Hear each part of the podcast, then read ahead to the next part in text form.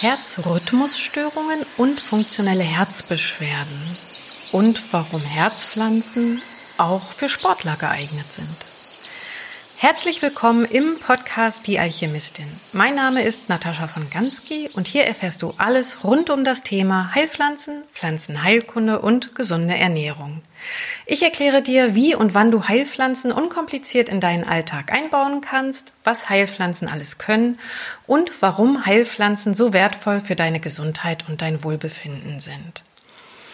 Und heute soll es ein wenig um funktionelle Herzbeschwerden gehen. Das heißt, sie äußern sich als unangenehmes Gefühl im Herzbereich, beispielsweise als Druckgefühl hinter dem Brustbein oder auch Herzschmerzen. Manchmal schlägt das Herz unruhig, also das sogenannte Herzstolpern, oder es tritt Herzrasen auf. Und zu diesen sogenannten funktionellen Herzbeschwerden gesellen sich dann noch Unruhe, Angstgefühle und Schlafstörungen oder auch Schweißausbrüche, was natürlich alles auch sehr erschöpfend ist. Und wegen dieser psychischen Zusammenhänge spricht man hier auch oftmals von einer Herzneurose. Dass funktionelle Herzbeschwerden jedoch nie wirklich bedrohlich sind, ist ja schon mal ganz gut. Sie hängen halt mit Stress und unserer psychischen Verfassung zusammen. Dennoch solltest du sie als Warnzeichen deines Körpers verstehen, damit sich halt auch daraus keine manifesten körperlichen Erkrankungen entwickeln. Und Herzbeschwerden sollten auch immer medizinisch abgeklärt werden. Weiterhin zählen zu den funktionellen Herzbeschwerden die Herzrhythmusstörungen. Sie können ganz unterschiedliche Ursachen haben. Entweder die Einnahme bestimmter Aufputschmittel oder ganz viel von diesen Aufputschmitteln, wie etwa viel schwarzen Kaffee zu trinken, aber auch andere Aufputschmittel wie beispielsweise Guarana. Ja. Aber auch Infektionen, die längere Zeit zurückliegen und deren Keime auch noch nach Monaten Beschwerden verursachen, können zu Herzbeschwerden oder auch Herzrhythmusstörungen führen. Und hormonell bedingt treten Herzrhythmusstörungen besonders bei Frauen in den Tagen vor der Menstruation auf, aber auch in den Wechseljahren und auch hormonell bedingt natürlich bei einer Schilddrüsenüberfunktion. Und treten, wie gesagt, deine Herzbeschwerden öfters auf, lass es in jedem Fall medizinisch abklären.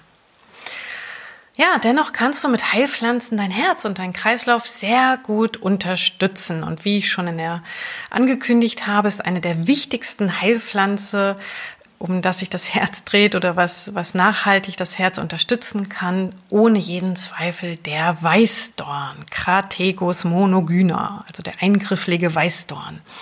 Er gehört mit zu den am besten erforschten Phytotherapeutika, weshalb es auch jede Menge Fertigpräparate zum Weißdorn gibt. Allerdings präferiere ich eindeutig den Weißdorn-Tee in Kombination mit weiteren herzwirksamen Heilpflanzen. Erst bei einer Herzinsuffizienz, also bei einer nachgewiesenen, eingeschränkten Herzfunktion, ist es sinnvoll, auf Fertigpräparate mit einer standardisierten Wirkmenge einzunehmen. Ja, und was macht den Weißdorn so besonders und weshalb ist er bei Herzbeschwerden so sinnvoll? Er wirkt gleich auf 3 unterschiedlichen Ebenen auf das Herz. Weißdorn stärkt die Kontraktionskraft des Herzmuskels, also der Muskel. Der Herzmuskel wird gestärkt, also diese Schlagkraft des Herzens wird gestärkt, sodass vermehrt sauerstoffreiches Blut in den Körper gelangt. Also diese Anspannung, der Herzschlag wird verstärkt, was ja wichtig ist, weil eben durch diesen Herzschlag das Blut erst in den Kreislauf gelangt und weiter transportiert wird. Und unter anderem ist es halt Sinn des Blutes, Sauerstoff in den Körper zu bringen. Weiterhin entspannt Weißdorn die herzmuskelversorgenden Gefäße, also die Koronararterien. Und somit kann mehr sauerstoffreiches Blut den Herzmuskel erreichen. Der Herzmuskel wird nämlich nicht direkt versorgt mit dem Blut, was in den im Herzvorhof und in den Herzkammern ja weitergepumpt wird in den Körperkreislauf und womit der Körper versorgt wird, sondern der Herzmuskel hat nochmal extra Gefäße, womit der Herzmuskel versorgt wird, nämlich die Herzkranzgefäße. Und die werden durch die Wirkstoffe des Weißdorns, also die speziellen Flavonoide, geweitet und entspannt. Und es wird die Toleranz gegenüber Sauerstoffmangel erhöht, sodass das Herz den vorhandenen Sauerstoff sehr viel besser nutzen kann.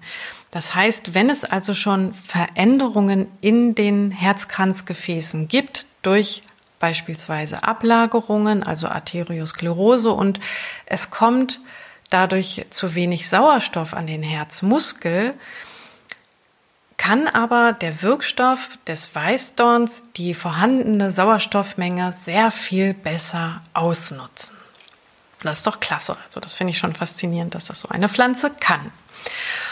Und als Tee werden immer die Blüten, die Weißdornblüten und die Blätter verwendet. Und für so einen Tee kannst du 1 bis 2 Teelöffel verwenden für eine große Tasse und mit nicht mehr kochendem Wasser den Tee übergießen.